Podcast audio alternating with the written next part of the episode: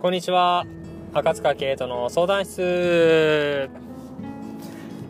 えっと今ちょっと運転しながらですね、ちょっとスマホを置いて録音しているような状況なので、ちょっとだけ雑音が入ってたらすいません。えっと今ちょっと仕事終わりでですね、中学生と喋ってて、やっぱりこう自分ってこういう話好きなんだなっていうのと、まあそういう自己開示、自己紹介、なんかそういうところと、ちょっとこの話はぜひ皆さんとシェアしたいなっていう話を思い出したので、ぜひさせていただきたいと思ってます。で、テーマ、キーワードに関してはですね、えー、電、あ、嘘です。波動、波動。ちょっとスピリチュアル的な話にも絡んでくるところにはなるんですけど、波動とか波っていうちょっと話をさせてもらえればなっていうふうに思ってます。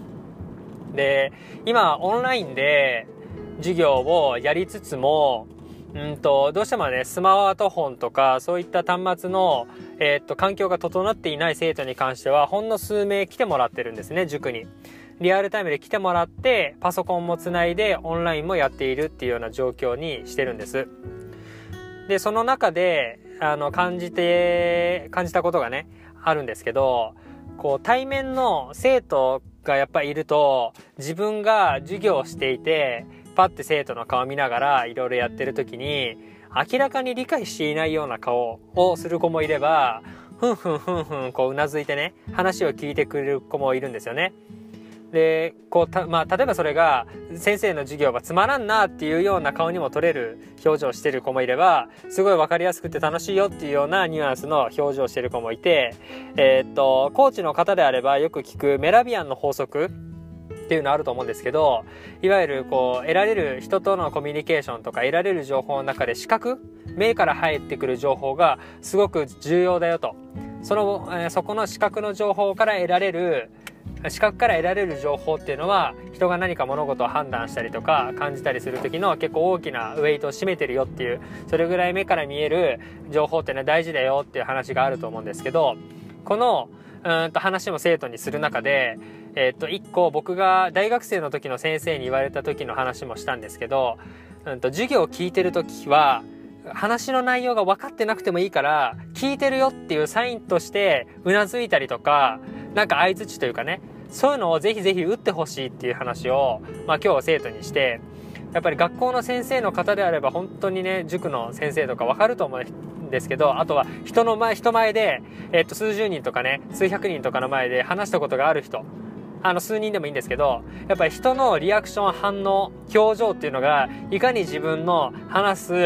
何パフォーマンスが上がるか下がるかっていうのに直結してくるかっていうのはもうすごく感じると思うんですね。人前で話したことある方なら絶対わかると思うんですけど、そうであの塾の先生も同じだよと。みんなの表情一つで、えー、っと自分らの実は心の中でへこんでたりとか、えー、っとちょっとね喜んで喋ってたりとかするんだよって話をして、だからぜひぜひうなずいてほしいんだっていう話を、まあ、したんですよね。で一応それもオンラインでもあの今日つないでねやっていて、オンラインでつなぐ中でちょっと電波の関係で、えっと今日はふたりオンラインだったんですけど、えっと顔が見れない、ミュートにして顔が見れない状況にするとちょっと電波の通りが良くなってっていうので、生徒の子は顔が見えない状況で最近はやってるんですよね。であのまあメラビアンの法則とかも話はしたんですけど、この目で見えてなくてもあの伝わるものってあるんと思ってるんだよね先生はっていう。画面がミュートで顔も見えてはいないんだけど、その先でふんふんふんふん聞いてくれてる、ね、存在がいればなんか伝わるんだよ。そういうのってこっちには何かが分かんないけど伝わると。そうだからこそ画面の奥でも、あのー、うなずいてほしいというかね、聞いてるよっていうサインを見えてなくてもいいから出してほしいんだよねっていう話をしたんですよね。でまあとはいえそんなこと言われてもちょっとさ、見えてないのに何伝わるとか言っちゃってんのっていう風にも感じられるなと思ったので、ちょっと僕のスピリチュアル的なとこ好きなのでそんな話もさせてもらったんですけど、こう波動っていうものって俺はあると思ってんだよね。波動拳の波動ね、あの波動あると思ってて、いわゆる物事には波とか、えー、があると波があると。であの一番イメージしやすいのは、例えば心電図っていうのはイメージしやすいかなと思うんですけど、えー、と心臓の鼓動に合わせてピコンピコンってこう波っていうかな、あの反応があると思うんですけど、あんな感じで物事には波があると。で、例えばだけど今あのコップに水を注いで、水筒でもいいと思うんだけど、その水に向かってあーっていう声を出すと、水ってちょっと揺れるんだよね、表面が。で、それなんでかっていうと、声が空気にこうね乗って音が伝わる、空気のが振動するんだよね、声を出すことで。空気の振動が水に伝わると、水の表面がこう揺れたりとかするんだけど、こういう感じであの例えば音にもないっていう、音もこう中心の線があって、テレビとかで低いことであーっていうと低い波が打つんだけど、高いになるとすごく高ビーっていうね、あの振れ幅がすごいやつって、なんか見たことある方いたらすごいイメージしやすいかと思うんですけど、そう、音にも波があるんですよ。そうで、あともう一個イメージみんながしやすいのはラジオとかテレビ。これも電波っていう電気の波があるんだよね。これも電波を届けて、さっきも愛知は、えー、と ななじゅうななてんはち が ZIPFM ってやつで、あと はちじゅってんなな かなが エフエム 愛知っていうラジオの電波にねチャンネルが合うんですけど、そう、それよく聞いてるんですって生徒の子がチャンネルのやつとか教えてくれたんですけど、でそのラジオにも電波があると。そんな感じでね、電波あるし、テレビにも電波が、もちろん電波、家にマンションとかアパートにも電波の、あの受信機みたいなついてると思うんですけど、そんな感じでついてる、ついてますよね。で、テレビパンって電源つけるといちちゃん、にちゃん、さんちゃん、よんちゃん、ごちゃんっていろんなチャンネルありますよね。で、これも電波なんですよね。えっと、いちという、いちちゃんという電波にいちのボタンピッと押すと電波を合わせてくれるんですよね。だからいちちゃんが見れて、で、にちゃんに変え、ピッと押すとにちゃんの電波に合うし、あのラジオも ななじゅうななてんはち っていうチャンネルから電波を はちじゅってんなな って変えるとチャンネルが、あの番組が変わりますよね。こんな感じで、えっと、自分のあの実生活にもその電波とか波っていうものは自分も発してるし、相手も発してるし、まあ、その電波を合わせることによっていろいろ物事があの聞けたり見えたりするもんなんだよねっていう、それがテレビとか電波が一番分かりやすいとこだよって話をしたんですけど、これが実は人間関係にもおいても言えるというのがあって、例えば一番これも分かりやすい例で言うと、類は友を呼ぶって類友っていうのはあると思うんですけど、自分の仲のいい友達、まあ友人、知人、存在っていうのって、趣味が合うとか、例えば何か性格が合うとか、なんか共通点持ってる、住んでるとこでも何でもいいんですけど、何かうまく言えないけど、なんか分かんないけど、気づいたらこの子と仲良くなっちゃったってあると思うんですよ。これは僕からすると波動が同じ波動を出してるからだと思ってるんですよね。そうで、こういうの、まあそう、あのー、生徒のこれさん代目、ジェソルブラザーズが好きな子がいるんですけど、さん代目が好きな子とパッて仲良くなれるのは、自分がさん代目が好きだっていうこの波動と相手が持ってる好きだっていう波動が合うからハマるんだよねみたいな。で、生徒の中にはプラモデルが好きな子もいるんですけど、プラモデルっていうチャンネルをテレビで番組やってたら、さん代目好きなあなたは見るみたいなチャンネルつけて、見ないよねって。テレビ一瞬つけると思うんだよ。あの例えば人と会話して、あ、俺プラモデル好きなんだでもいいし、あ、こういう話し方するんだっていう子が合わない子って、チャンネル変えて、あ、やっぱりこの子とはちょっと仲良くなれそうなさそうだなって多分変えると思うんですよね、それ自然に。そんな感じでチャンネルも変えるし、人それぞれチャンネルと、テレビでいうとこの、まあ、いちちゃんにちゃんさんちゃんっていうものがあって、で自分はチャンネルを持ってるんですよ。あのリモコンを持ってるんですよね。で、自分で選択できるんですよ。いちちゃんの電波を見る、にちゃんの電波、さんちゃんを見るっていうのができるんですけど、これが意外と理解してないことで、えー、っとなんだろうな、うん、苦しくなっちゃうとかね、損するというか、なんか嫌な思いする人がたくさんいると思うんですけど、例えば僕の例で言うと、僕愚痴を言う人のことあんまり、まあそのそんな好きじゃないんですよね。あの言ってる人は別にそれはそれでいいと思うんですけど、僕自身はあんまり言わないし、言ってるそればっかり言う人ばっかりね、たまにね漏らすのはありですけど、もちろんえそればっかりが会話のメインコミュニケーションみたいになってる人はあんまり好きじゃなくて、えー、と結構やっぱ避けるんです。で、例えばそういう愚痴を言う人の番組がさんチャンネルでやってたとしたら、僕は絶対さんちゃんはつけないんですよ。 ひゃくパーセント もう分かってるのであればね、つけちゃう時ありますよ。あ、この時間にさんちゃんこれやってたかっていうのはもちろんありますよ。でもそれでやってたらパッて気づいた時にやっぱよんとかいちとか変えると思うんですよね。そうで、例えば恋愛の話が好きな恋愛の相談チャンネルもあれば、そういう愚痴ばっかやってるやつもあれば、ドキュメンタリーの番組もあれば、そういう趣味とかね、ホビーに特化したチャンネルもいろいろあると思うんですけど、そういうチャンネルをいろいろ見ていくと、番組表見ていくと、あのー、分かると思うんです。相手のことを知るっていうのはチャンネル表を見るっていうことにもつながると思うんですけど、あとはあのラテ欄みたいなね、新聞のああいうの見るところにもつながると思うんですけど、そういうチャンネルを、えっと、見て知った上で自分が持ってるのは自分なんですよ。あのリモコンもね、リモコン持ってるのは自分で、そのチャンネルを誰に合わせるのか、何に合わせるのかっていう選択権権利は自分にあるんですよ。どこに合わせるのか自分できるんですよ。で、何が言いたいかっていうと、あのいわゆるだから な, なんだろうなそうひ、まあ、人のせいというかね、あいつが悪い、こうのせいだ、こうなったせいだ、こうなったあいつのせいだ、あれがこうだから運が悪いから、なんかいろいろあると思うんですよね。こういわゆる人のせい、他責にしたくなる瞬間ってあると思うんですけど、ただその他責 に, な に, に合わせてる他責というか、その人にチャンネル合わせてる、自分のことばっかり責めてくる人がいたとして、でもそこにチャンネル合わせてるのは自分なんですよ。自分、これはちょっと伝わらないかな伝わらないかもしれないんですけど、常にチャンネルは自分が持ってるんだっていうことに気づいてほしいんですよね。で、例えばですけど、あの、まあ、よく言われるので、あえて名前出すんですけど、坂上忍さんがあんまり好きじゃない方って一般の方たくさんいると思うんですけど、だからバイキングを見ない方って、まあ、一定数いるんじゃないかなと思うんですよね。んってなった時に、見ないと思うんですよ、お昼に。その番組は。はい。見ないと思うんですよね。で、いや、ちょっと自分の好きな番組見るし、で、いろいろあると思うんですけど、で、僕はテレビ見ないんですよね。普段ほとんど。録画でガキの使いを見るぐらいなんです、毎週。見るぐらいで、それ以外テレビを全然見なくて、だから、えーと、みんな普段っていうか一般の家庭とかね、その生徒の子らは、チャンネルをちゃんと持ってテレビにいち、に、さん、し、ごって、ね、見ながら何見ようかな、今日は何しようかなって見ると思うんですけど、僕はそもそも電源をつけないっていう選択肢をしてるんですよね。テレビのリモコンすら持たないという。で、代わりに、えっと、例えば今こういうね、ラジオを聞くとか、あとはもうメインは YouTube ばっかりなんですけど、僕は YouTube を見るっていう選択肢をしてるし、例えば皆さんの中では Amazon プライム見る方もいれば Netflix 見てる方もたくさんいると思うんですけど、それもチャンネルの一つだと思うんですよね。そこにチャンネル合わせて、えっと、まあ、なんかわからん、こう、恋愛ドラマとか見ると思うんですけど、そういうドラマでいろいろ感じたいな、知りたいな、こういう気持ちになりたいな、休みたいなっていろいろあると思うんですけど、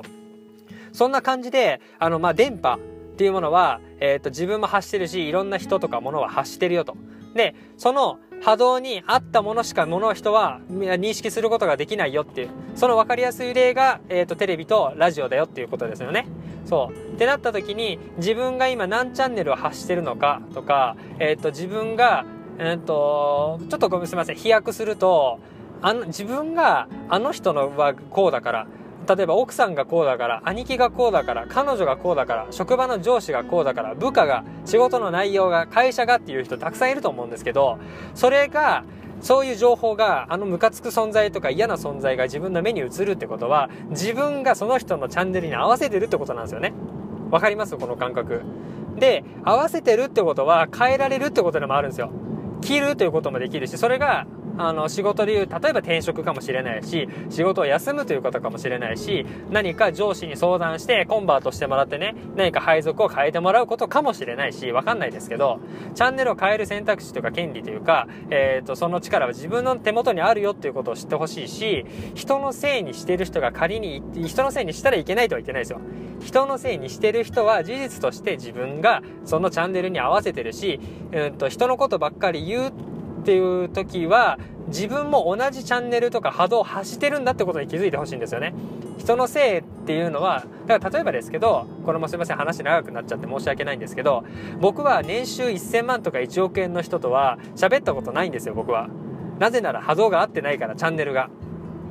でもあの過去の例えば学生時代とかから比べると、やっぱりこう社会人、いろんな経験ね、あの人間として素晴らしいなとかね、例えばいわゆるもう分かりやすくその年収とか給料とかね、稼いでる方のいわゆる平均、自分の僕の周りにいる平均の年収ってのは上がってきてるんですよ。上がってきてる上がってきてるってことは、やっぱりそのチャンネルを見れるようになってきた自分もそこにいることなんだなっていうふうに認識してるんですよね。あの自分があの偉くなったとかすごくなったとか、そういうことを別に言いたいわけじゃなくて、でもそれも事実だと思うんですけどね、自分が変わったから、えー、と周りも変わったことは事実だと思うんですけど、そういうふうに、うん、と周りの、えー、なんだろうな存在は自分を映してることだし、うん、とこれはなんか鏡の法則みたいなのもね、あると思うんですけど、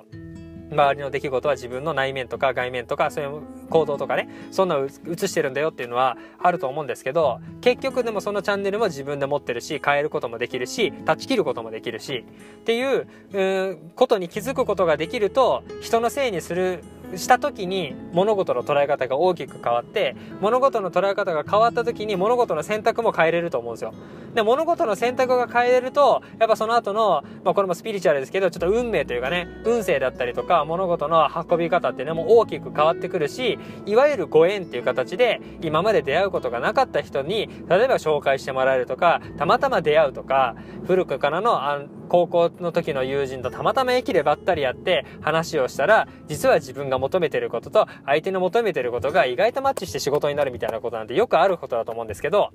こういう形で、まあ、チャンネルとか波動とかっていう話を制度にブワーっと、まあ、こんな話はしてないですけど、あのテレビとかね、ラジオの例をちょっといろいろしたんですけど、